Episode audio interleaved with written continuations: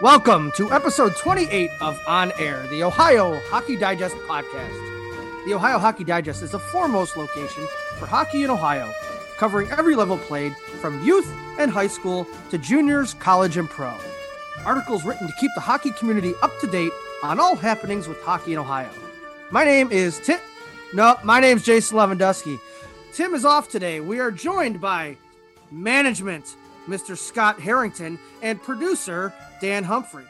With On Air, we are bringing you fresh content and adding voices, names, and faces to interesting people, making the Ohio hockey community better. This episode of the Ohio Hockey Digest On Air podcast is brought to you by Team Ohio. Time in the rink as a Team Ohio player is about more than competition. It's about seizing opportunities to grow as athletes, about being a great teammate, and to be a part of a community.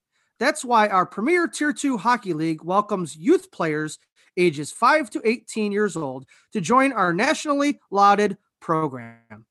With reasonable fees, transparency, and athlete development that has prepared players for teams at all levels, we are here to coach our players for success both on and off the ice.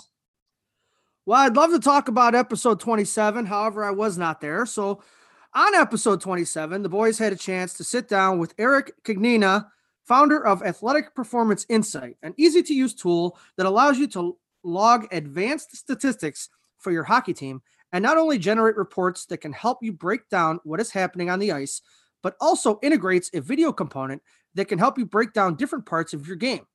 It's a very powerful tool that can help a team at any level of hockey. And taking into consideration what a challenging hockey season this is going to be, and in an effort to get some momentum with his new product, Eric is offering it free right now. Guys, how was it talking with Eric last week? It was uh it was pretty cool what that thing can do. Um there's all kinds of I mean we could do a whole show on analytics and hockey and what they have now, you know, all the numbers that they can throw at you. And you know, you think of it as something that only the NHL teams have or the big time college programs have and with this tool you can use it for your team. You you can decide what stats you want to track. You can use it you know to do a number of different things.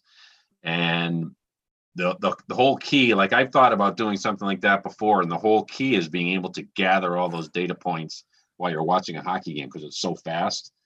Um, right. and he's come up with a really easy to use interface. There's a great video on his website uh, that it shows it uh, uh, demonstrates it better. Um, but uh, you know you can just have that for your youth hockey team, your high school team, whatever. He said he's already heard from a few uh, ACHA programs, and uh, you know it was very impressive that you can have this uh, this tool and all this data at your fingertips uh, with your own with your own team. So let me ask you this: I don't know what I'm watching out there. You can go ahead and ask a numerous amount of players.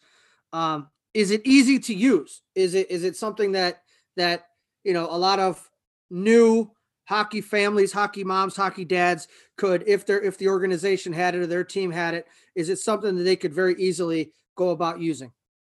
It's the easy. It's easy as easy to use, I'm sure, as any uh, interface that exists to be able to collect that information.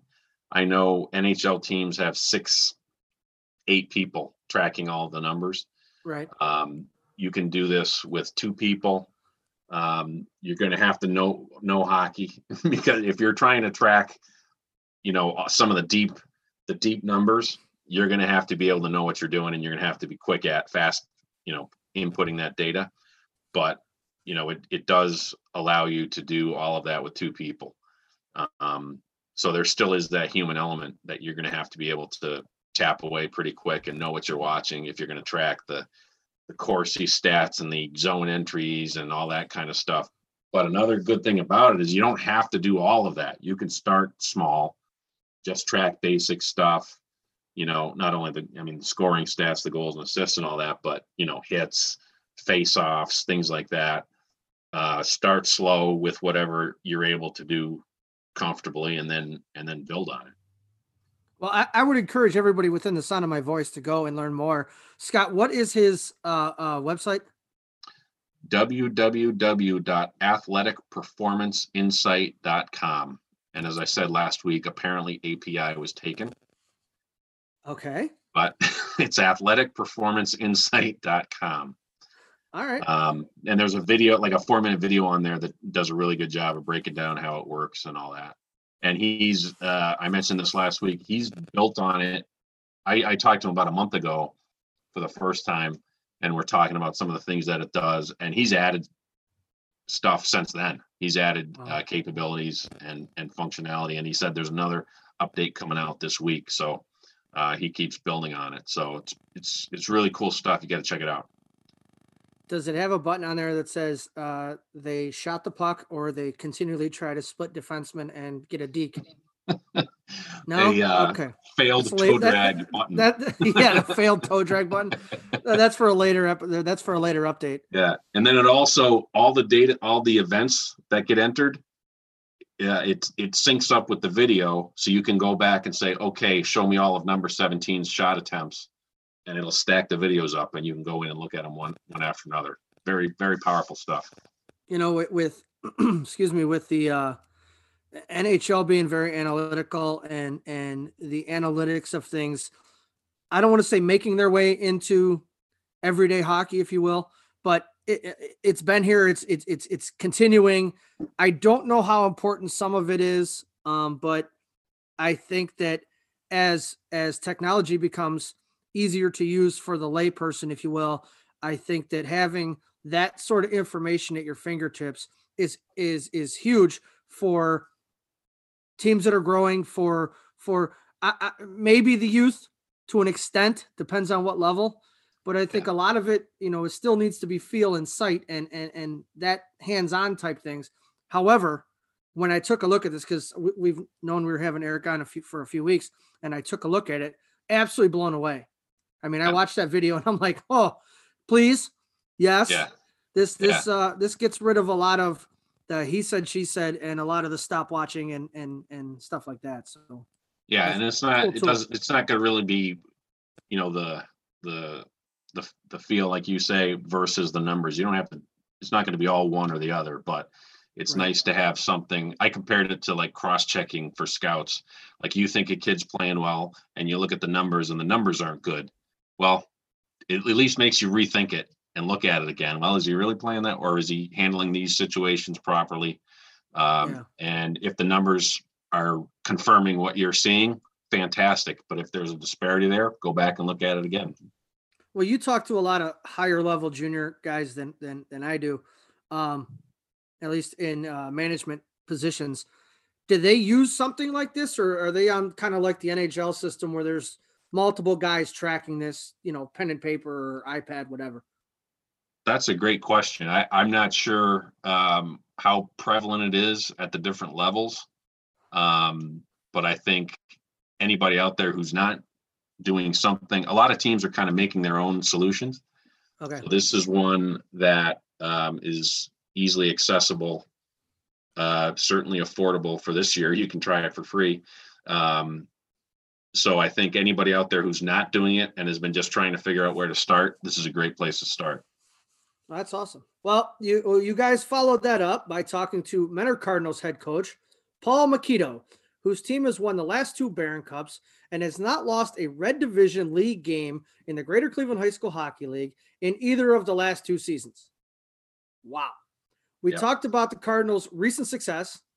Well, you guys did, and how the team is looking this upcoming season, and also how he's planning to to navigate the COVID restrictions with his team this year. I did know that stat. I've never, I, I've known it, but I did not read it. And the fact that they haven't lost a divisional game in two years. I mean, I, I know some of the players that were on his team, and one of them has to be the fastest player I, I've seen in in years. Straight speed, man. In uh, Kyle Bankston, and I believe Kyle just graduated. Um, how was your talk with Coach Makito? It was excellent. Uh, we did mention uh, Kyle Baxton, who broke the all-time scoring record, and he said that it's actually there's another kid, I believe it's Andrew McBride, uh, who will be a senior this year, who has a chance to break the record again. So it'll be the third straight year that the record's broken. I guess McBride's older brother said it three years, two years ago. Okay. Baxton broke it last year, and now they think the younger McBride will pass him this year, assuming they get to play enough games, obviously. Um, how, how does uh how does coach feel the uh, season's going to look? Uh, be it with COVID and take the COVID out of it, take take the restrictions out of it. How does he feel his team shaping up for this season? Yeah, they had some pretty serious losses to graduation, but it seems like they've got a team that uh, is going to be able to reload, and uh, they still have some high-level players that are coming back. Uh, they've got two good goaltenders, uh, Madeline Dadamek, who's one of the top female goalies in the state and on the USA Hockey radar. Um, uh, she's splitting the net with another kid, so um, I think the the Cardinals are are I don't know that they'll go undefeated in league play again a third year, but they're definitely uh, Baron Cup contenders once again. But it was nice to talk about hockey in the present tense with you know like we are doing this, we are doing that, and uh, uh, he and Sully had a, a, good talk about how they're handling the different uh, things with the masks and all that. And yeah. Seems like there's still a lot of stuff that needs to be clarified there but uh, I would look for Mentor to be a, a Baron Cup contender again this season. That's awesome, and and, and uh, best of luck to Coach Makito and and everybody out there in Mentor. And they only have about six million kids in the school, um, and and they do put on they, they they do have a heck of a hockey team. They've had a heck of a hockey team for many years, and it's great to see them having success. Uh, just as long as we don't have to play each other, and that's fantastic. But uh, you know, uh, with me being gone a week, I'd like to catch up with uh, you guys since I uh, uh, the other member of the organization, Tim Sullivan, is is unavailable tonight. Basically, what happened, folks, is that in your job, sometimes you have management sit in and evaluate your your progress and, and how they see you working. So what we did was I was suspended the last two weeks. Uh, I was not permitted to come on the show because management wanted to dissect uh, the podcast and make sure we were going in the proper direction. is that is that correct, Scott? Is that is that? I mean, that's what the letter from management said to me when I received it via mail. So you don't you can wait. You can wait your turn. I'd like to see how you guys uh, how your last few weeks have been. Danny, what's good with you? Uh, you know, pretty much same old. Um, it was nice to get the season officially started over the weekend. Um, you know, get on the ice with the boys, start, you know, putting putting guys where where they're going to be to start the year, and then you know, seeing where they're going to end up. Um, you know, if you're hearing music in the background right now, I apologize, but I'm sure a lot of the uh, parents out there can agree that CoComelon has taken over taken over their households. So that's all the two year old wants to do is listen to these nursery rhyme music videos. So other than that, that's that's my life: hockey, CoComelon, and beverages. So, oh, what do you got tonight? Uh, we're going with the Harpoon Dunkin' Pumpkin. You love that pumpkin stuff, don't you? Yeah, it's not bad. Well, I mean, this okay. the weather the weather's perfect for it. It gets a little cold. It warms you up a little bit. Oh, I like it. I like where you're going. Well, back by popular demand and based on the response on Twitter. Our, yeah. our, oh, uh, the next guy, the, the, the next guy on the microphone is hands down a shoe in to be nonstop on the podcast. Not only does he run it, not only does he book the guests, not only is he basically our boss, he's a hell of a guy, and all the ladies love him, especially according to Twitter. It's a it's a uh, uh, what do they call it? A demographic of about I thought it was at last check, it was 42 to 73. You are running the market, my friend. Yeah. Uh, Mr. Scott Harrington, how how was your week last week on the podcast, and it's, how has your week been this week? It's 42 to 73 year old men, unfortunately, but hey. Well, I, uh, again, again, I'm unbiased. first of all, everything Lev said uh, at the beginning is completely false. None of that is true, but um, it was kind of cool to see how the sausage is made, you know, and uh, see how you guys uh, put this thing together. But seriously, you guys do a fantastic job. It was fun to sit in and do one. I did not think I'd be back this week, but back this soon. But uh, happy to do it, and uh, it was a lot of fun. What did you find the most challenging about being on the podcast? Uh, you didn't think you were going to get interviewed today, did you? Go ahead. No, I think it was just uh, trying not to step on Sully you know, trying to, you know, we two people interviewing one other person. Just trying not to step in at the wrong time. That's all. But What uh, did you What did you enjoy most about it? Uh, uh, what did I enjoy most? I don't know. It was two pretty cool guests. Um, Mikito had a lot of cool stuff to say, and it was fun to, like I said, talk about hockey in the present tense. And uh, I've talked to Eric a few times. We've got his information up on the website, so um, I think that's a really cool thing that we got to talk about. So um, I don't know. It was just kind of fun to just go home and listen to your uh, listen to the sound of your own voice on the podcast and see how it came out. See if it went as well as you thought it did or not as good as you thought it did. You know, it was fun. How, how how did you like hearing your own voice? Because that that to be honest is is for some people it's a very it's a very hard thing to to listen to. yeah, I don't like it. I have to speak more clearly, I think. Well, you're used to we're I just mumble a little bit. no, no, you don't. Stop it. Stop it.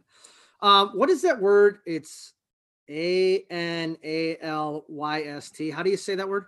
I can say analyst, analytics, analytical, uh, analysis, Yes, bienvenue. bienvenue. I got some French stuff I can say. Yeah, Yes. Uh, that, Well, that went fine. Yes. Well, that's good. Uh, and and and you know, and and listening to it and listening to the clips that I heard, uh, you did a hell of a job. You always do. Um, I think if you were on more, I think you would loosen up more and be more fun. Um, you know, I'm kidding with you right now, and uh, well, I'm just thankful that you were able to be there. And uh, I know Sully enjoyed it. I know Danny enjoyed it, and I I was thankful. Um, I have more work than I know what to do with right now, so I've been unavailable and I thank you so much for one giving us the opportunity to be able to have this fun weekly, talk to some amazing people. I mean, there hasn't been a guest, there never will be a guest that isn't a good time and we learn something from. Um, uh, and so thank you for allowing us this platform to do this stuff and try not to inject our own opinions into society, which we have enough people doing that. So allowing us to talk to people and and get their good message out and and, and learn about as we say interesting people making the hockey community better and and we've done that through you so for that we thank you so much Yeah, and thank you for all the time you've put in and uh, giving us some content for Ohio Hockey Digest for the last eight months when we didn't have really a whole lot to put up there. So that's been great. And now the best, getting back to the analytics, we can compare last week's numbers with me and Sully to this week's numbers with me and you and see who has the better numbers. Well if that's the case everybody take their shirt off and we're going to get a better demographic here we go maybe it won't be just the men This episode of the Ohio Hockey Digest on air podcast is brought to you by Team Ohio. Our premier Tier 2 hockey program welcomes youth players ages 5 to 18 years old to join our nationally lauded program. With reasonable fees, transparency, and athlete development that has prepped players for teams at all levels, we're here to coach our players for success both on and off the ice. Boom, first take. wow wow coming big coming strong i love it i'm going to edit that out i'm just kidding well, let's see. Hockey has started, uh, at least for the high school season. I know the youth teams have been out there playing, uh, junior teams sporadically. It's uh, pretty much uh, hit or miss right now in the, in the junior ranks. And we are still waiting on NCAA and others to get started. We're hearing first of the year, if not into, or maybe even as early as November, late November, December. But with that being said, let's jump into the digest and see what's making news in the world of hockey today. The Ohio Hockey Digest is looking for writers to contribute content for the 2020 2021 season. Specifically, we need somebody to cover high school hockey in the Columbus area. This is a great opportunity for a student looking for experience as a sports writer. If that's you, or just like writing about hockey, contact Scott at ohiohockeydigest.com. In addition to a need for writers, the Digest is looking for an intern to help with pre production of the on air podcast, including research on guests and some writing for the show. These are outstanding opportunities for a student with an interest in sports journalism or broadcasting. Email Scott at scott at ohiohockeydigest.com and let us know if you are interested. The National Collegiate Hockey Conference, which includes Miami University, has finalized plans for a 26 game conference schedule utilizing a centralized location or a pod to start the season in an attempt to limit team travel. NCHC teams have been divided into two divisions. Miami is in the East, along with Minnesota Duluth, St. Cloud State, and Western Michigan. Teams will play each of their divisional opponents six times, 18 games total, and each cross division opponent twice, eight games total, with all cross division games taking place in the pod to alleviate travel. The season will begin December 1st with the University of Nebraska Omaha's Baxter Arena hosting all eight NCHC teams.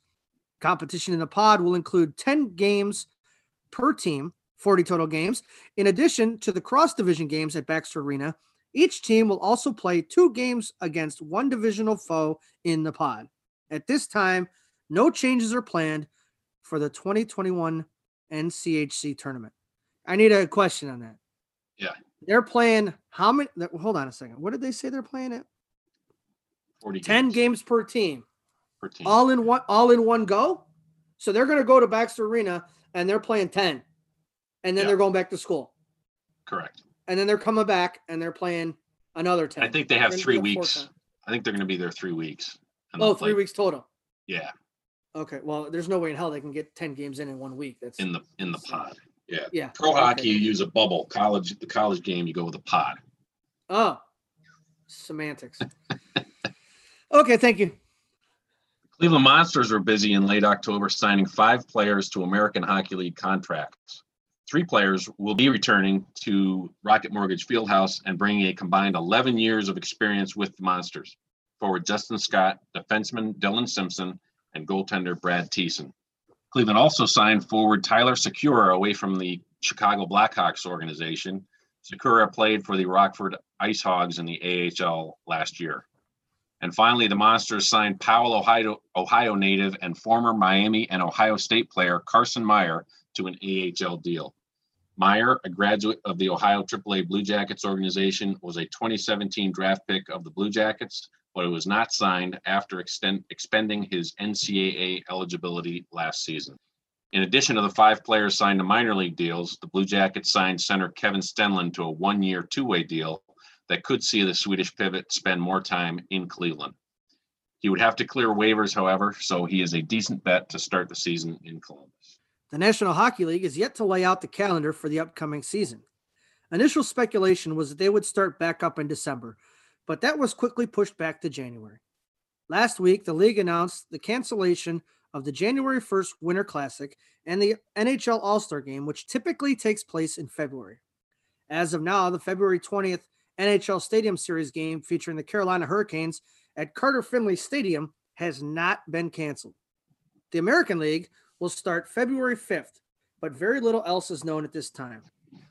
Management has reached out to the Cleveland Monsters about getting team president Mike Ostrowski on the podcast. Ostrowski is a member of the American Hockey League's Return to Play Committee and can shed some light on what a heavy lift it is organizing a season for a high level professional hockey league during a pandemic. Mike will also be able to tell us about particulars with the Monsters in terms of ticket plans and how many fans will be allowed in Rocket Mortgage Fieldhouse. Although, as we know, everything is still fluid in the sports world.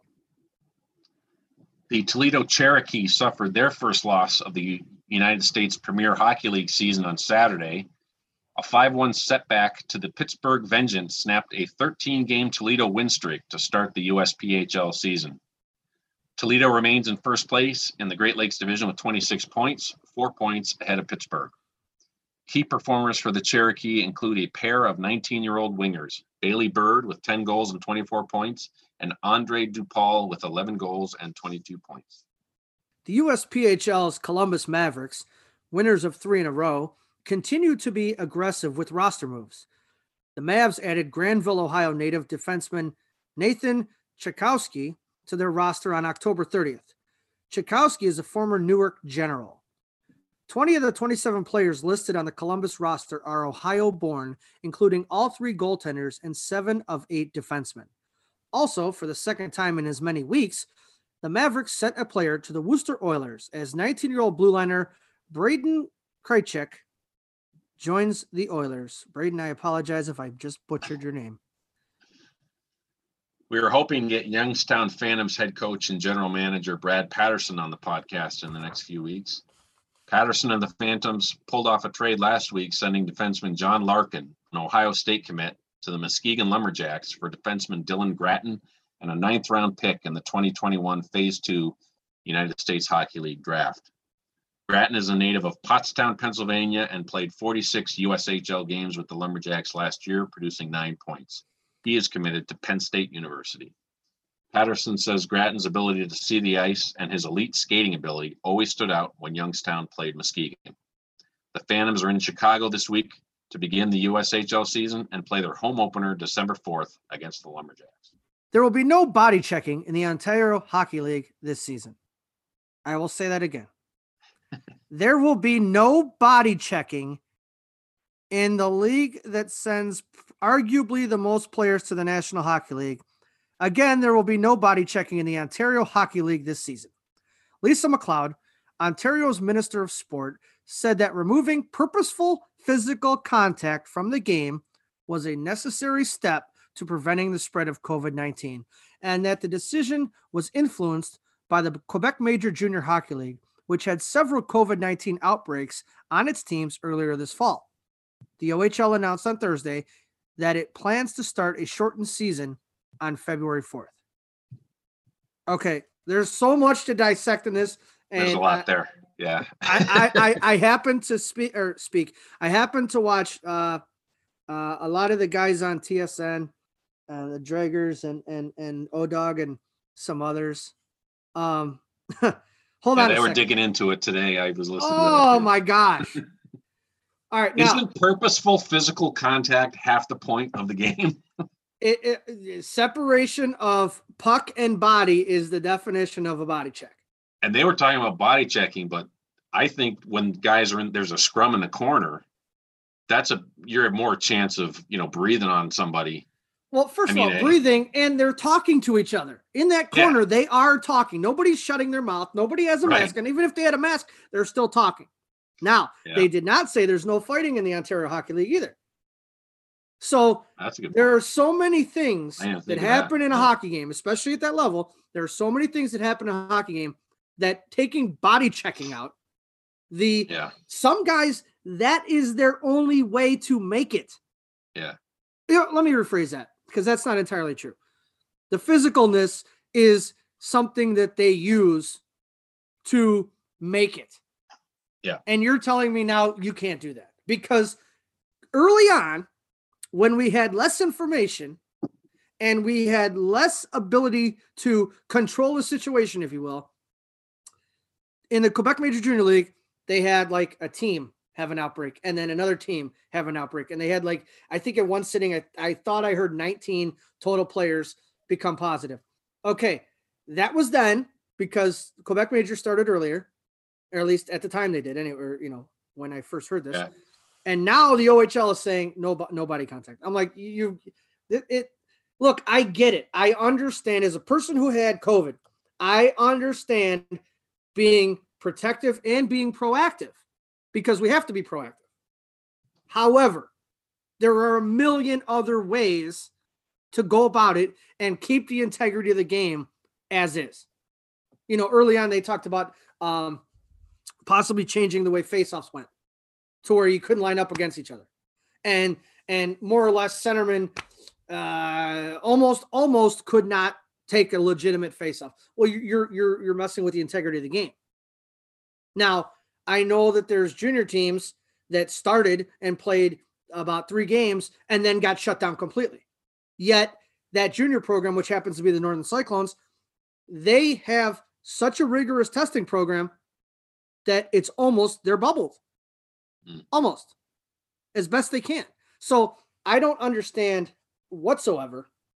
I, I, don't understand whatsoever. And I, I know the question here is is it even worth playing at that level without checking? No, it is not. No, that is, is an integral part of the game. Don't bother. I know. Don't bother. I mean, come on. So I'm thinking about you're a defenseman. Guys flying at you with with the puck comes across the blue line, cuts to the middle.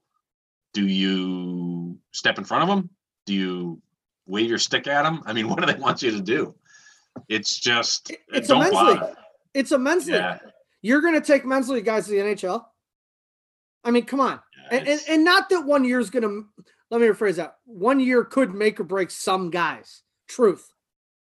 But there are a lot of guys that not are that are not high up on the central scouting list that need this year as much as normal as possible to propel them up that list to make it, to get drafted, to to move on.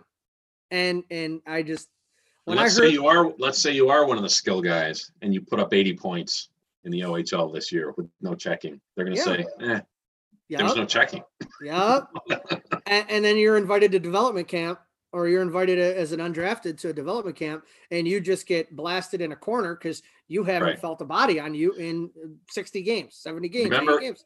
Remember, Ian Moran told us one of the things they look for is when a kid gets hit in the mouth the first time. How Yep. does he react? Well, if So- nobody's getting hit in the mouth, how are you gonna know?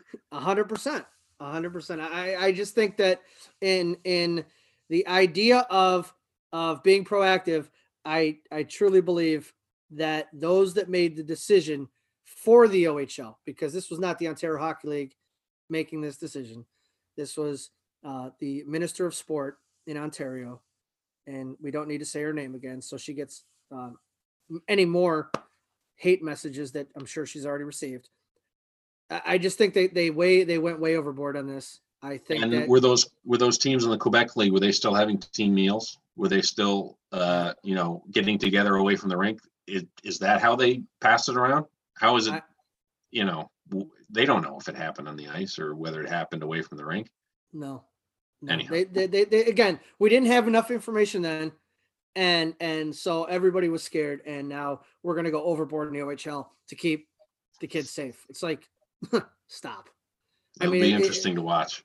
all all of it will everything from from from youth level which which had some outbreaks uh locally um to how high school is going to pr- progress i know uh there have been games that have been canceled there have been situations where you know you have to kind of everybody has to be fluid with and patient very very patient with this season and that stinks when you are so accustomed to routine your routine is 100% thrown out the window you Yep. have to be able to adapt to it.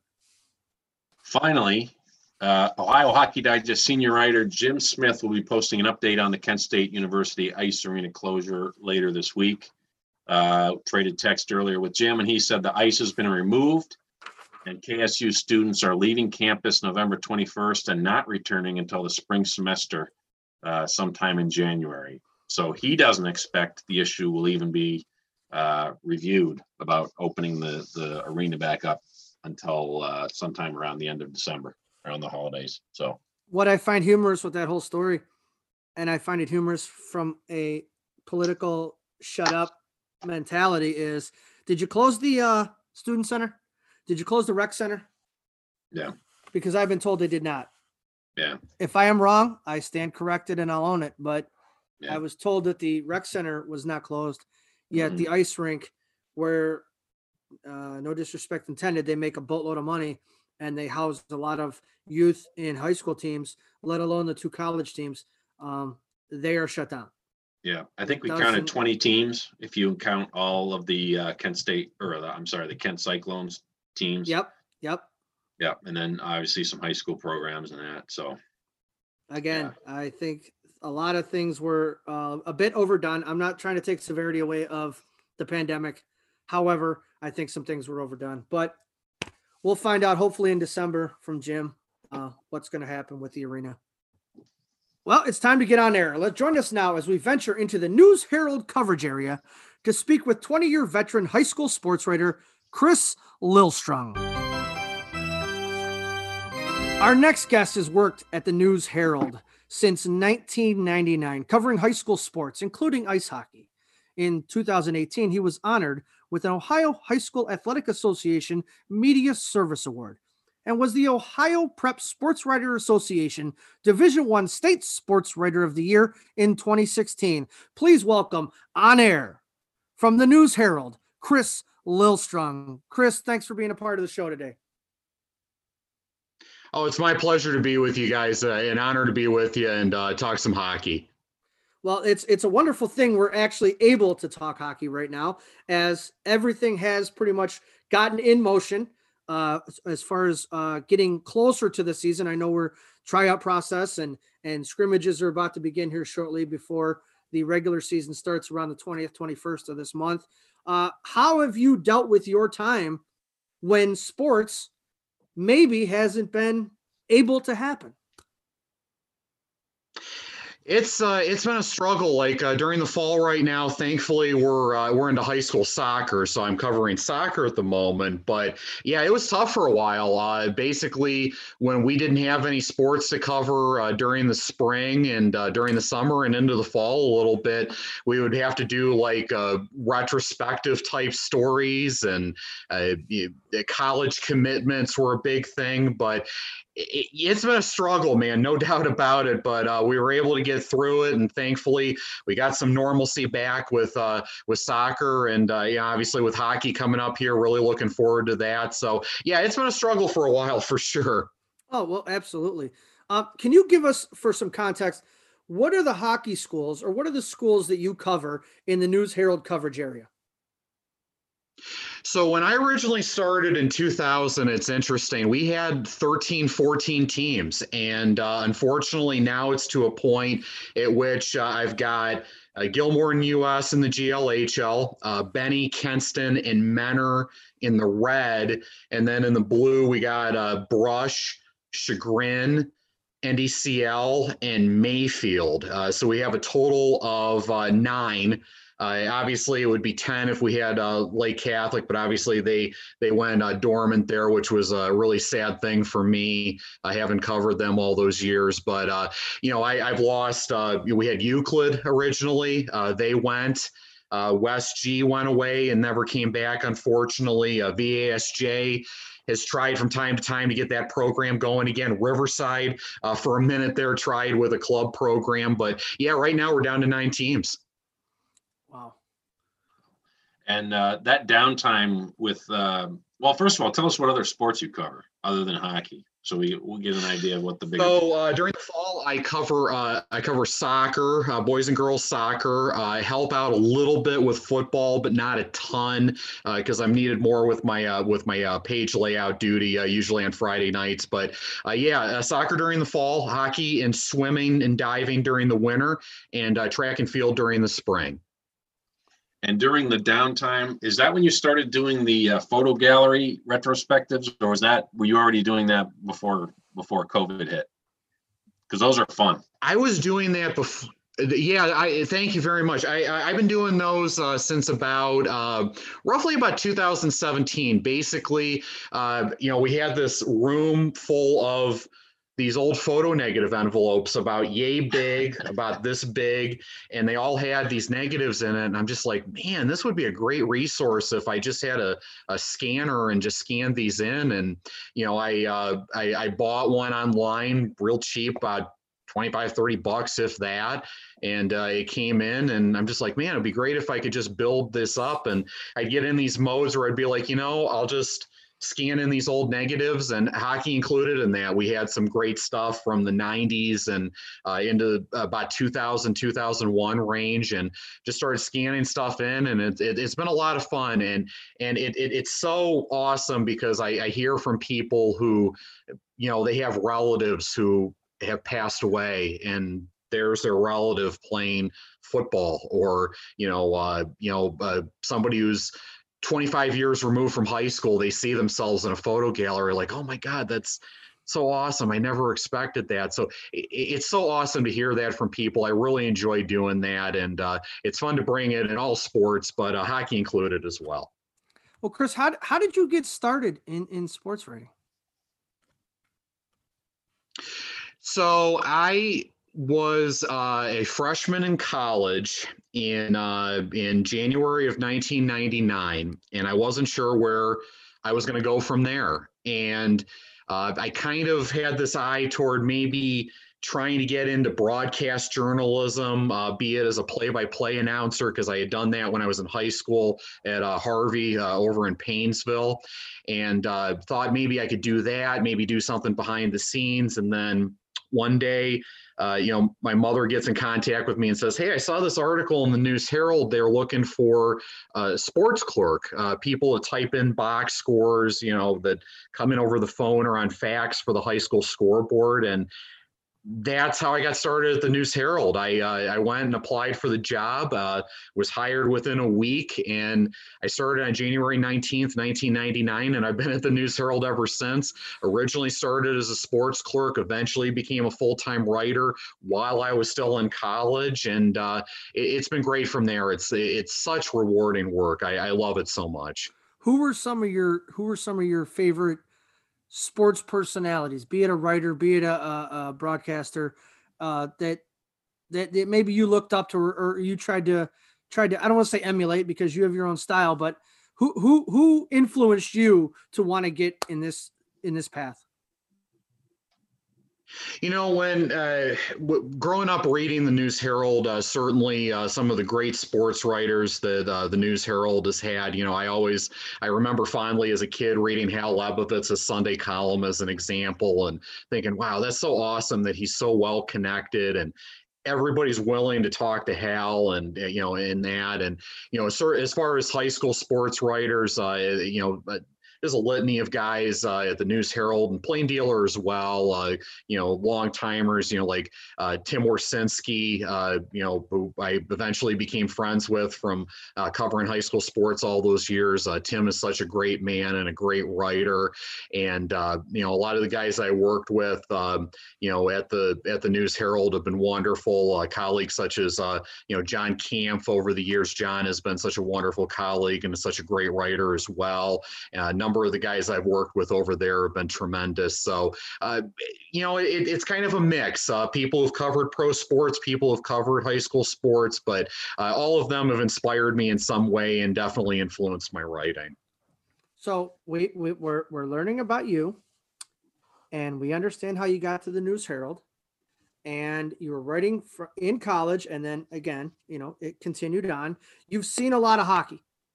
You've we've read yes. your your all decade teams. We've read your lists. We've read reviews on games, if you will. Um, what are some of the most memorable hockey games, or or maybe hockey moments that you've covered? Oh man, uh, probably probably the two toward the top of the list, uh, and I mean it's a long list, but probably toward the top of the list was uh, the two state championship wins for US uh, for my coverage area. I'll never forget that 2003 final, man. That was such a fantastic game with Eds. Uh, just a 2 1 dogfight.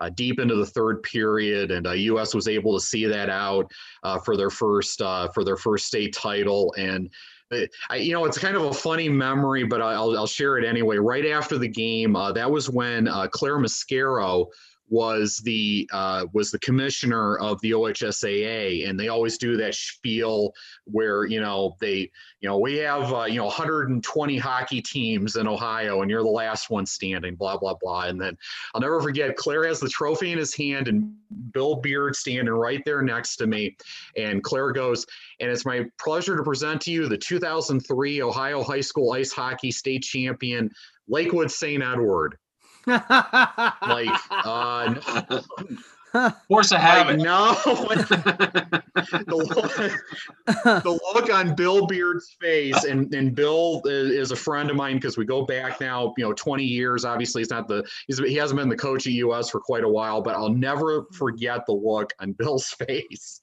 when Clair oh, Muscaro said that. It's their first state title, this massive breakthrough after this awesome game, and uh, they and and he says that that was memorable. But then, yeah, the 2009 team uh, probably probably certainly the most successful team I have ever had from my coverage area. They were one of the teams that won the triple, uh, going Red North, Baron Cup, and state title all in the same year. Uh, 31 6 and 3. That was an awesome team to cover, a fun team to cover. Uh, Cup Sundays certainly uh, were so memorable for me over the years and have been. Uh, I could share a thousand memories from going to Brooklyn, and you know certainly those you know had a couple of, uh, uh, fun Cleveland Cup finals as well uh, over the years here with the GLHL coming into play with Gilmour and US playing in there. So uh, definitely a lot of fun memories. Uh, yeah, I could probably go on all night, but uh, definitely the state titles are up there for sure. And you mentioned uh, Bill Beard. Who are some of your favorite hockey coaches to interview? Probably toward the top of the list. You know, Bill was great. Uh, John Malloy is always a fantastic interview, and the thing I love about John is is that he does not sugarcoat it. If his team plays great, he'll say so. If they are not any good at all, he'll say so. If the power play just stunk up the joint, he'll say so. Uh, so he's always great. Um, it's it's always a pleasure to talk with uh, you know Paul uh, taking over at Mentor. Paul Makito's done a great job over there. He's always a solid interview. He's uh, you know he's he's entertaining. Um, you know uh, over the years we've had some guys who are just uh, you know great quotes and will hang in there. But certainly the, the two guys at the top of the list for me, Bill was always wonderful, and you know John was was was always great. It was and is always great as well. Do you do you ever have a chance to uh, speak with the uh, head coach of Mayfield? Oh, see, Bogus. Yeah, I, I always joke uh, with with Bogus and I. Uh, it is dangerous when Bogus and I get together uh, pre and post game, and, and maybe in, in, in, an interview sense as well. Uh, Steve is such a good dude, and we always uh, we always ham it up. Uh, he's he, he's such a great guy, and I I love talking to him. Yeah, Bogus is a great dude. I, I, I had to ask you that because Steve's a friend of the show and he's a friend of a very close friend of ours, and he is probably one of the most animated people I've ever met in my entire life, and I've known him since probably six years old. He he's entertaining, that's for oh, sure. Oh yeah, now Steve is a yeah, he's awesome, man. Yeah, I love talking to him.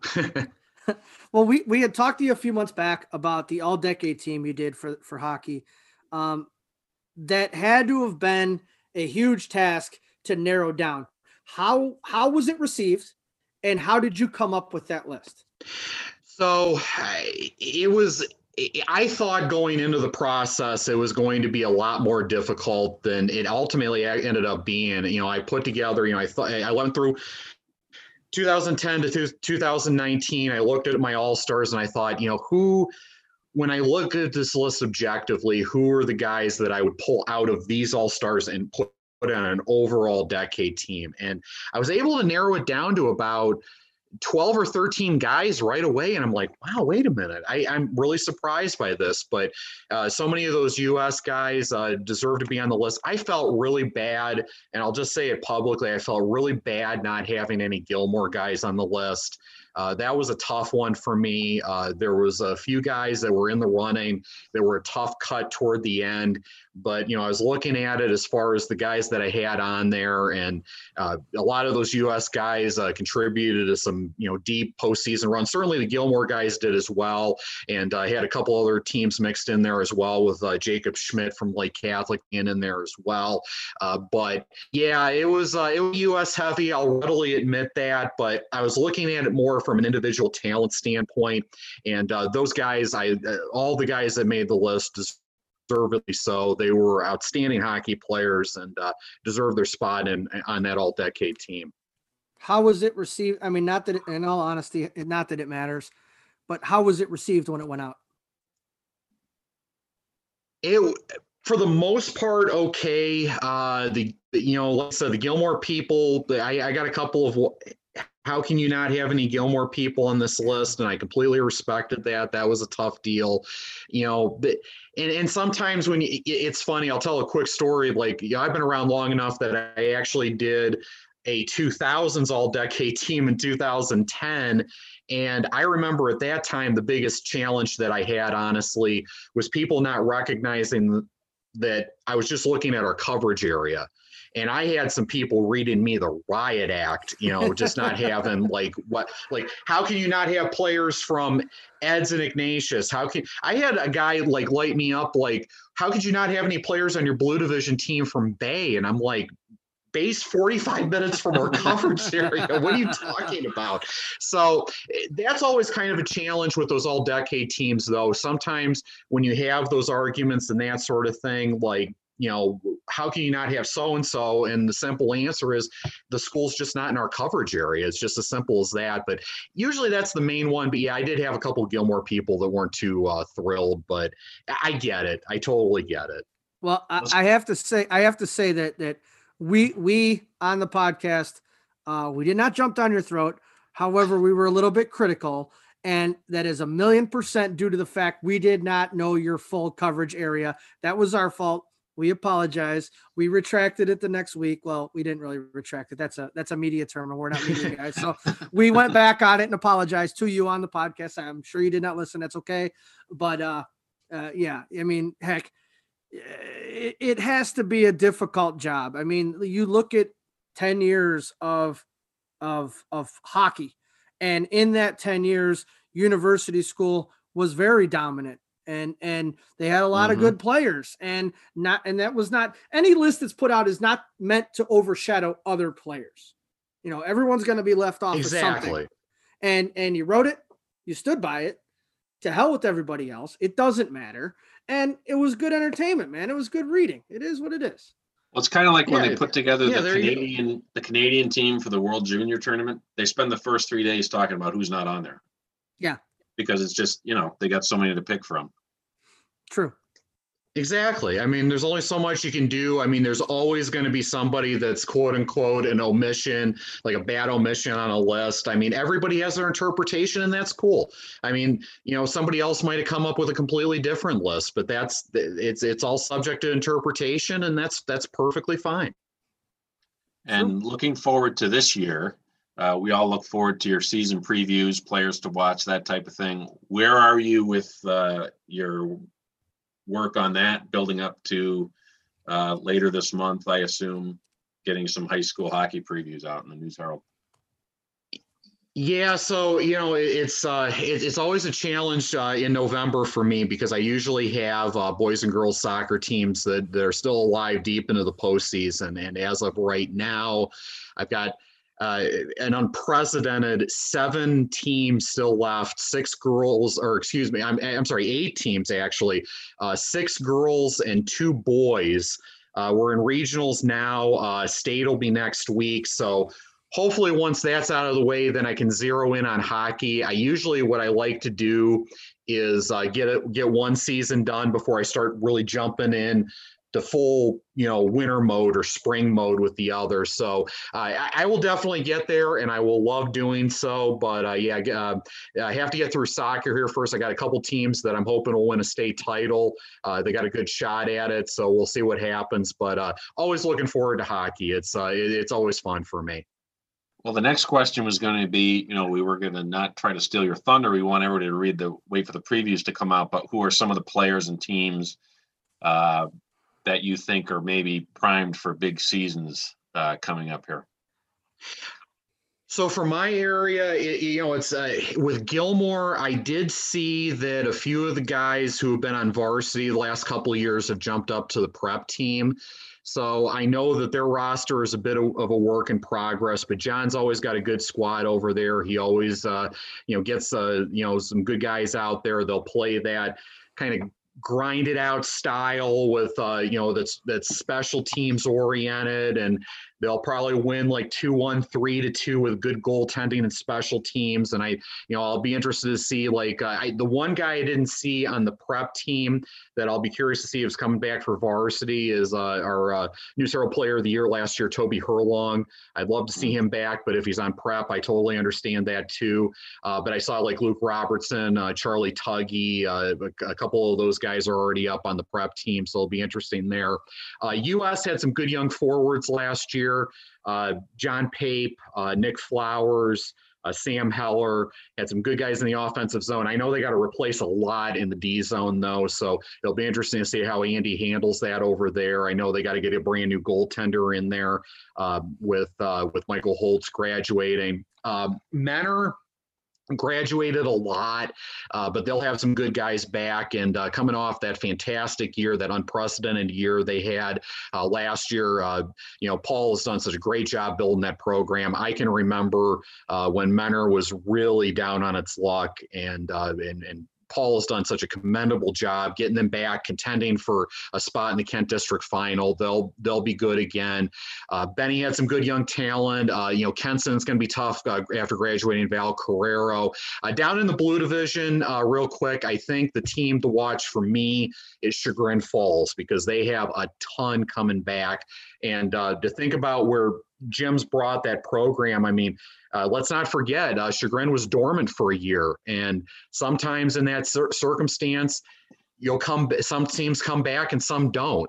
Jim was able to get it back within a year, and uh, I think they're going to contend for uh, Baron Cup three uh, this year as long as they've got everybody coming back. They got a good group in place over there, so really high on them as well. This is you in soccer mode. You're not in soccer mode. Come on. You're in mid-season form. Holy. Man, I, yeah, I'll tell you what, I'm just kind of, uh, yeah, I'm kind of tipping the ice off of uh, off my brain here and getting into winter mode. I don't know I what's think going you're good on to here. go. Yeah, I think you're good. Yeah, it sure sounds like it. I'm, I'm, I'm impressing myself here. I, I feel like we're 20 games into the season already with that. That's good. I tell you what, if I'm, if I'm breaking it down like that, man, yeah, maybe I'm, maybe I'm ready right now. Jump in, man. Jump both feet. Jump in. Let's do it. Yeah. Hey, man, I'm, I'm, yeah, I'm always ready. what's your what What's your favorite arena to go watch a game in? You know, is from a Cleveland standpoint, the one that I love uh, probably the most is Brooklyn. I, I have so many good memories there, and it's such just a just a grand old lady of the sport, and they've done such a such a nice job maintaining it over the years.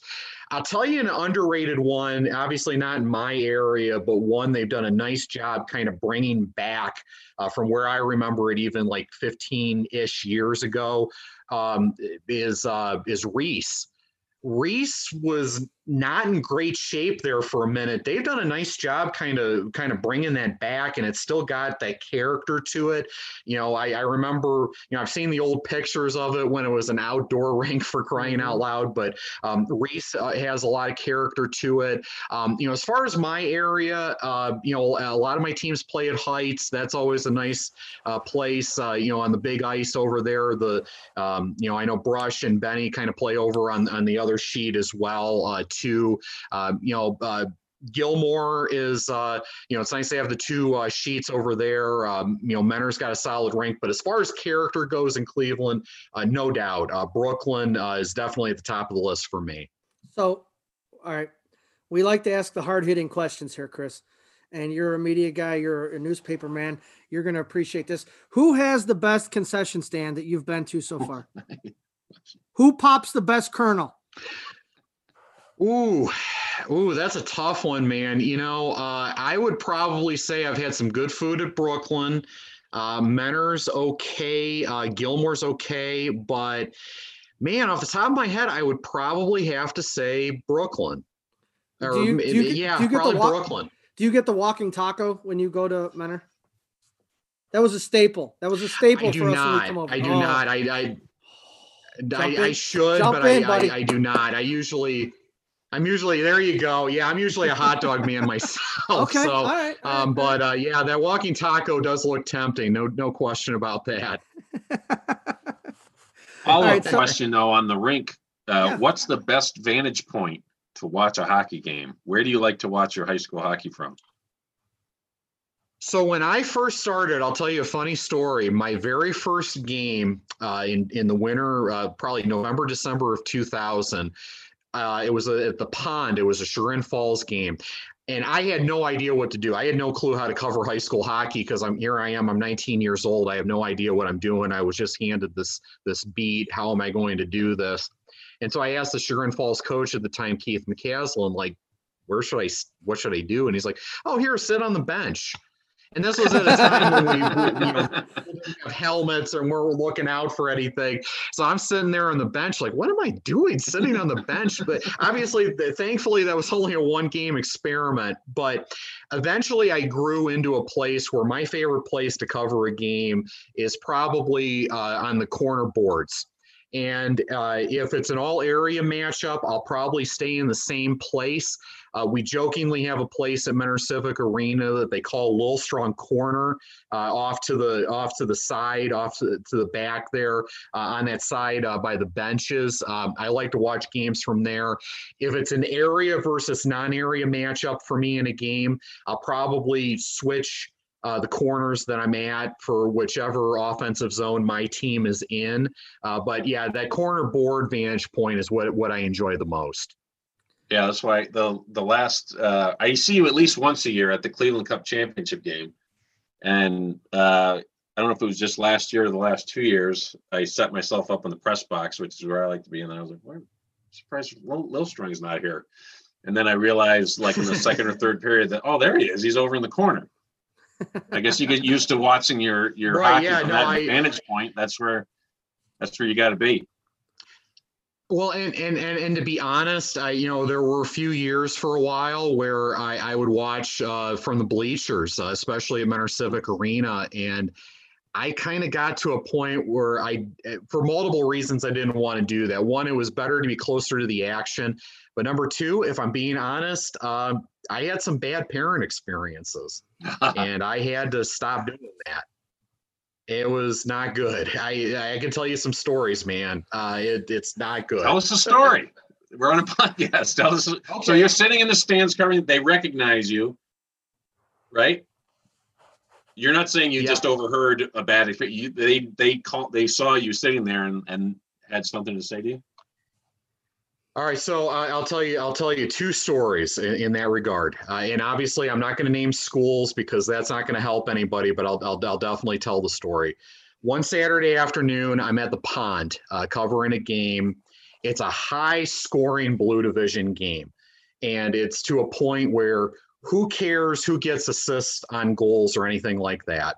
So the best player for my area team uh, is in at center ice, and there's this instance where there's a loose puck in the neutral zone, and this guy goes to skate for it and gets knocked off the puck. Gets checked off the puck. Best player gets the puck, skates in on a breakaway from center ice. Uh, for a banger, shorthanded, uh, uh, uh, short side, in a, and I'm not kidding. It was like a fit, like a 12, 13, 14 goal game. I mean, it just, it was one of those. And this one mom is about three rows in front of me, and she turns around and she goes, Make sure you give an assist to, and she says her son's name. Now, again, the, the kid that she's referring to, and obviously he's not a kid anymore because this was 10 plus years ago, but the kid she was referring to was the one who was knocked off the puck. He didn't actually touch the puck, so he had no business getting an assist on this goal. And I and I and I and I could hear myself saying it out loud. I'm like, there was no assist on that goal. It was a breakaway. And as soon as it came out of my mouth, I'm like, this is going to be a problem for me. And so this turns to her husband and she goes, He's not going to give him an assist. He's not giving him an assist on that goal. And I could see it. I'm like, oh my God. She stands up, walks out of her row, and comes up toward me. And I'm not kidding. I'm not exaggerating. I swear, uh, hand on heart, she gets within about four inches of my face at the side of my head because I just would not acknowledge it because I knew this was going to be bad. So I was just staring at the game, watching the game. And she gets within about four inches of my face and she goes, she goes, my husband has been cover has been a hockey coach for 30 years, and I've been watching my son since he was in squirts. And you need to get your facts straight because that was an assist. And and so she goes and walks back down and sits back down and I think after a couple minutes, she realized uh, that she was a little bit out of line. And she turns around and kind of looks at me, and I look at her and I say, I, I showed her my notebook and I said, I wrote the assist down. This is not worth it. And I and I never heard from her again. But that was that was pretty wild. And I'll tell you another one real real quick um, was and this was this was back in the metroplex days so this was a minute ago right? And uh, and it was uh, I'll, I'll say the schools in, in this case because it was area versus non-area it was a, it was a us eds game.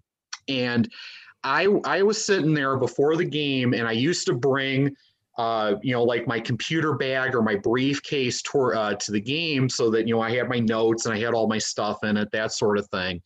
And I went to walk down to talk to, to Bill and to Bob before the game. And I come walking back to the bleachers before the game. And one of the Ed's parents is going through my bag, like looking for stuff. And I'm like, I'm like, what are you doing? And and like the guy is doing it like it's just like completely normal to do this. and I'm like, what are you doing? And and the guy kind of just meekly just kind of, you know, closes my briefcase and leaves it where it was and kind of walks away. I'm like, what what just happened here? what on earth just happened here? But yeah, I could tell a thousand stories about parents, man, bleachers or not. Uh, I've had some inter- interesting interactions over the years. Uh, some unforgettable ones, definitely toward the top of the list. Well, when you, were, when, you, when you were describing uh, where you like to stand for games, I I purposely did not say that I know where you stand because we see you all the time and that is uh, for everyone's safety, not just yours. Um, I, I think that yes, you could go on for about a million years on stories, especially things you hear, and and it, it is funny. I, oh. I've sat in stands before watching games, and and and some of them are our own, and some of them others, and and I just some of it is wow, wow. I, I'm really not sure what what I mean. I get it, I get it, I get it to an extent some of it it's like uh, really are we are we really gonna take it this this far but Oh, dude! I mean, to your point, I mean, it, it just a, a, couple of really funny ones. Just general observations. If they called the number of tripping penalties that parents wanted from the stands, we'd be there until two o'clock in the morning. I mean, it's just it, it's crazy. It's like trip, trip, trip, and everything's a trip. No, not everything freaking trip. Yeah. And then there was one I remember um, a, a, funny one real quick. Um, years ago, uh, a goaltender has to come out of the game for some reason. I can't remember what it was. So the backup goaltender comes in. And this mom, bless her heart, is in the bleachers, and she's so worried about her son, uh, you know, getting physical contact of any kind. And every time there's a dump and chase into the zone or anything like that, you just hear her kind of build up in volume. No, no, no, no, no. As they get to this kid, and I don't think he take he took very many shots that day, but it was just kind of funny to me to just you know bless her heart. She was genuinely concerned for her son, but it was just kind of funny. But yeah, yeah, parents are are definitely uh, you know a lot of them are great, but some of them can be a different uh, breed of uh, fan. There's no doubt about it. well, Chris, uh, there was something that I read uh, today and it came from you. And if you'd like to elaborate on it, that'd be great. And, and forgive me for the setup not being uh, on point, but you are one of a dying breed as a sports writer, as a writer in general. Um, could you elaborate on what went on that caused you to be vocal about that this morning or, or within the last two days on uh, social media? So, okay, so he, the a problem that we have been having in the last couple of years, and it's really contributing to uh, you know, look, there's a lot of reasons that the newspaper industry is having problems. Uh, no question about it. Um, you know, just uh, unfortunately being behind the curve on a number of things and shifting people from subscribing to the paper to maybe subscribing digitally and that sort of thing. But what really got me uh, and has gotten me in the last couple of years is we just have people who blatantly steal our work. So what they'll do is is like let's say for the sake of argument that there's a story I and, I, am not and I'm just saying this as an example. Uh, I'm not saying that like let's let's say I put a, a University Gilmour hockey story online And, and and I'm not saying nobody from Gilmour US does this. I'm just using this as an example. What'll happen is is some people what they will do is they will go to our website where the story is, click on the link. There's a story that comes up on newsherald.com and they'll copy and paste the story beginning to end and they'll paste it either to a school site, to Facebook, they'll screen grab it and put it on Twitter. Um, you know, I can't tell you uh, how many times we've had that. And then like another one is is we'll send a photographer out to cover an event, and they'll put up a photo gallery on our website. And I'll I'll tell you a, a quick story, just how horrifying it can be. Last year we had uh, the president of of a, a boys basketball booster club. She would go on whenever her team had games that we had a photographer at she would go on our website, the gallery's there, screen grab every single picture, take the screen grabs and put those as a separate Facebook gallery on their page. Now, the bottom line is when people do this, it, obviously it's horrifying, but when people do this, they're driving traffic away from us. If you can uh, access a story for free and in full on a school site or Facebook or elsewhere, there's no need to go for, to newsherald.com or to buy the newspaper uh, at the stand or have it delivered to your home. And if that's the case, that's revenue we're not getting. And if it's not, if it's revenue we're not getting, it puts my livelihood at stake. I mean, I've, I've literally put my life into this, and people are just taking our work like it's community property and, and just you know using it as they see fit it's like you know the analogy we kind of always use is is you wouldn't walk into a grocery store and uh, just pick up a loaf of bread and walk out but that's what people do with our work literally and it's so mm-hmm. disconcerting and and and they're like well i don't know any better i didn't know that was wrong and they still do it anyway it's just it's so frustrating and I just got to a point where I'm like, you know what? I, I have to call it out. I just have to call it out when I see it because people aren't learning the lesson. And uh, yeah, that's what got me to what what I said yesterday, and I've done that a few times, unfortunately, here in the last couple months, and and and people just don't get it. They don't understand it's wrong. I mean, and it, it's not just enough to credit the work. You know, copy it and put it on your own website, and then credit Chris Lillstrong News Herald. Like you said, you've you've siphoned traffic away from the site so we do a lot of news aggregation at uh, Ohio Hockey Digest, but it's headline, teaser paragraph to get somebody interested, and then click here to read the story, and then it goes to wherever this you know wherever the story originated. And that's perfect. That's exactly what we want. We want people to interact with our stories on social media. We want them to retweet and like and and share links to stories. But but that's the extent of it. We want them to share the links. We don't right. want them to take the entire text of stories and put it elsewhere so people can look at it for free. And then, like, uh, we had somebody, just a quick story, uh, about a month ago, one of my colleagues saw one of his stories on Facebook and it was published in full on a Facebook page away from newsherald.com. And he and he and, and my colleague told the, the the person who did it like please don't do that. You're you're you're affecting our livelihood here. And her her response was well everybody does it.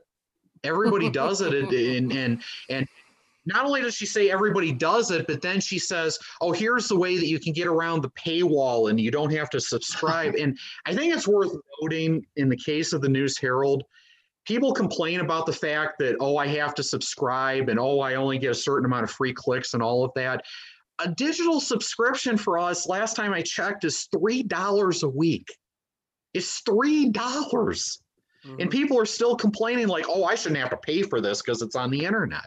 Well, yes, we should be held to a high standard with that responsibility no question about it. And and we take that responsibility very seriously to do good work in service to the community. But that work should have value. And and thinking that it should be free is ridiculous. And i wish people would, would get away from that because it's basically one of the reasons it's killing our business. You know chris it's it's along the lines of napster and along the lines of file sharing and things like that. What you guys do what photographers do, what writers do, that's art. And I'm not going to get on a soapbox. I know we're getting away from our, our own personal content, but it, it is something that is personally uh, important to me is that what you guys do is art. And if, if everyone and their brother was able to do it, then why aren't they? And so what Right. what writers do, the I'll take it even farther back, the Don Friedmans used to do, and the Tim Warzinskis used to do, and the, and the Chris Lillstroms used to do, that is art. What photographers do is art. If you were that adamant about getting a picture of your kid or other kids playing their sport, get your damn camera and go to the to the venue. It's sad that in the dying age of newspapers that we can't go anywhere and get objective information. The TV is garbage. The internet is garbage. When you find good things, Right. you have to foster them. You have to take care of them. That includes the people that are doing Right. them. And, and you know, the, the internet and, and our society is in a now, now, now, now, now uh, mentality. So, Chris, you took three days to write your article on Gilmour and US. Well, damn it, I want it in, in a day and a half. I want it less. I want it 10 minutes after the game. My kid's not even showered and out yet. Why isn't it posted? Oh, by the way, once you post it, I'm gonna go steal it and I'm gonna say that I wrote it. That's a bunch of He had an assist on that goal. Yeah, damn it. That's right. That I was know he was on his That back. was He was on his back in the neutral zone, but he should have had an assist. Well, I, I'll tell you a funny story real quick in that regard to your point. Like uh, the other night, I had uh, five girls soccer teams all win in the same night, and you know our deadline is roughly about eleven thirty uh, midnight range. Seven o'clock soccer match for the one I covered, and then I wanted to track down the winning coaches from the other four matches. I literally had to write five stories in ninety minutes on deadline, and sometimes that's what you have to do Yeah. it's it, it's it's just part of it. And you know sometimes you know with with with good solid feature stories you can take your time with it. But a lot of times when we're cranking out that content it's you got to do this in a half hour or else. I mean that's Yeah. just the way it is. I mean that's that's that's life with uh, with a daily paper. That's what you have to do.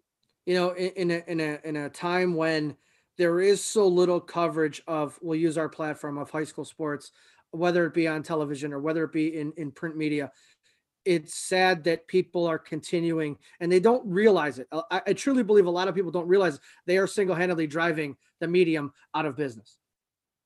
And that stinks.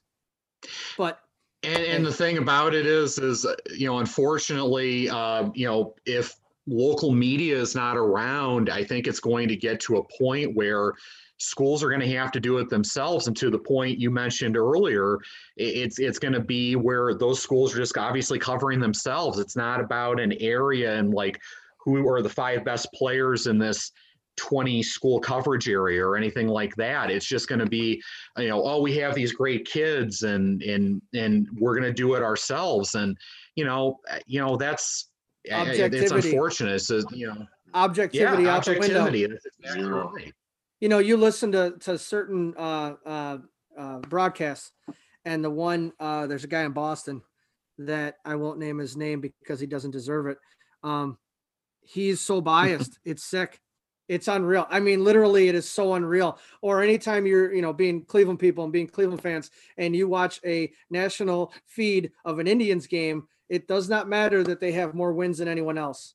We are not two areas of the country that matter more to everyone else. You're not going to get objectivity. We aren't getting objectivity right now. We have it in you. We have it in, others that are doing it, and it's being pirated, and that sucks. It it does. I mean, and, and I and I always like to use the the phrasing like friends are honest with each other. And you know, with with hockey teams, you know, if if if US and I've I've done it for 20 years. You know, I, you, I as you guys know, I do like those post game analysis Mhm. videos for Twitter. And if I think US sucked on the power play in in the third period, I'm going to say US sucked on the power play in the third period. And a lot of times they'll be the first to admit it. We were awful on the power play in the third period, or we didn't back check enough, or our forecheck stunk in the opening period. And they'll be the first to admit it. But I mean, sometimes you you got to have the objectivity to say that you know maybe this wasn't the best performance in the world and it's not a personal indictment on anybody and sometimes it's Yeah. interpreted that way but a lot of times you're just saying like within the context of a sport they just weren't very good at this that particular night, and you have you, have to do that if, if you're being truly objective about it. You know, it's it's the the hard part, and this is from a. I'll say I'm an insider looking out, but you're dealing with high school kids. You're dealing with high school sports. In the grand scheme of things, we have a professional covering something that in 20 years will be a blip on your screen. Enjoy the moment. Right. If it's if it's good press, bad press, all press is good press. You might I I, I might have stunk last night and you called me out on it in the newspaper. And the next time I see you, I'm gonna give you a little smirk like that's what you thought. Watch what I do tonight. However, in 25 Right. plus in 25 plus years, it's not gonna mean a hill of beans. I'm gonna hope you're still doing well. That's just me, regardless. But Chris, thank you so much for your time, man.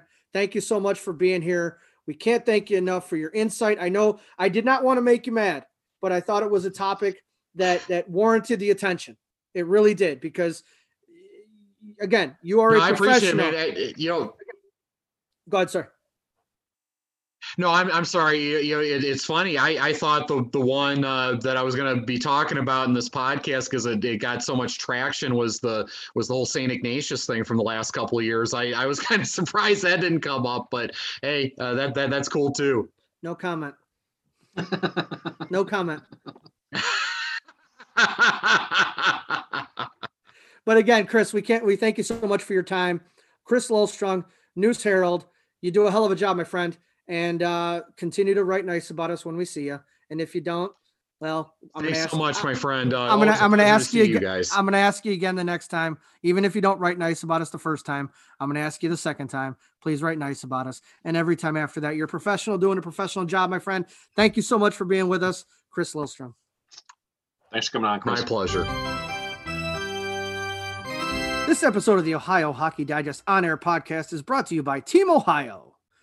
Time in the rink as a Team Ohio player is about more than competition. It's about seizing opportunities to grow as athletes, about being a great teammate, and to be a part of a community. That's why our premier Tier 2 Hockey League welcomes youth players ages 5 to 18 years old to join our nationally lauded program. With reasonable fees, transparency, and athlete development that has prepped players for teams at all levels, we are here to coach our players for success both on and off the ice. Well, guys, uh, another show in the books. We had an excellent talk, a very candid talk with Mr. Chris Lillstrong of the News Herald. I thought Chris was more open than I thought he would be. I thought that uh, talking about how to come up with decade teams, uh, we know can't be easy. However, his his writing and his coverage of his area teams and others, he makes it seem very very easy. You can't say you might disagree with his choices. You can't say he doesn't know his stuff, and you can't say he doesn't take it serious, right? Well, how about he You just know, rattled? even He just you're- you're- rattled. He just rattled off a preview and he hasn't covered. And hasn't what was that? It's like, well, it's soccer season. I haven't really thought about it, but like, what? So, you know, if your kid doesn't get picked or your team doesn't get picked for whatever, you know, reason or, you know, it's not that he didn't think it through, you know. So yeah, but that's Yeah. a that those all decade teams. That was we talked about that. That was back in when we first started in the spring. We were talking about that. yeah. Uh, and it, yeah, it's a hard thing to do. You know, I, I liked how he also got, uh, I guess, personal, if you will, about how the basic pirating of stories and, and other media is going on, and it, it's it's having it's having a, a severe effect on on the, the the the industry. You know, I mean, Yeah. where where you could just go ahead and take somebody else's work and go use it as your own, and you know, hey, thanks to parent so and so for for writing this great write up. Well, they didn't write it. Right. You know, why why would I mean, I get why you do it. I don't agree with why you do it. I get why you do it. Um, but Well, we live in a world, I think, where there's so much free content that there's people that have just grown up thinking that, you know, it's all free. And a lot of it is, but uh, you can't just copy somebody's story and put it on your own website. yeah, I mean, that's the whole thing is, uh, you know, it's behind a paywall because they're, they take that stuff serious, like we said, you know, just a minute ago. and he does a really good job. Puts a lot of work into it. That's why it's behind behind a paywall, and you can't just uh, you can't just take it and share it. Yeah. So that's the I- truth. We try to be really careful with uh, Ohio Hockey Digest. We I do a lot of, as I call it, news aggregation. There's I I write what I can, but actually the, the idea of the the idea to start the site was just one point where you could go and find everybody else's stories and link to Yeah. from there. So I do a lot of that. When if I see, let's say Chris writes something that's really his his preview or whatever, I'll put it up on Ohio Hockey Digest, but it's just a headline and a, a little paragraph to get get your whet your appetite, and then you have to click on the link and go. So he gets a click. You got to go to his website to read it. We don't just copy it and paste it. So I I don't think I'm on his shit list, but there are definitely some people who are apparently. Apparently there are, and he let us know about it. But uh, a special thank you to our guest from the News Herald, sports writer Chris Lillstrong.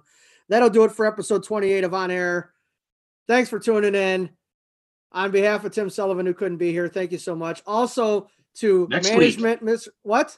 But What? next week we have Adam Wodon from College Hockey News is going to be with us next week to do an So- NCAA preview. So we're So just that's a big one. previewing. We're previewing everybody. I mean, it's going.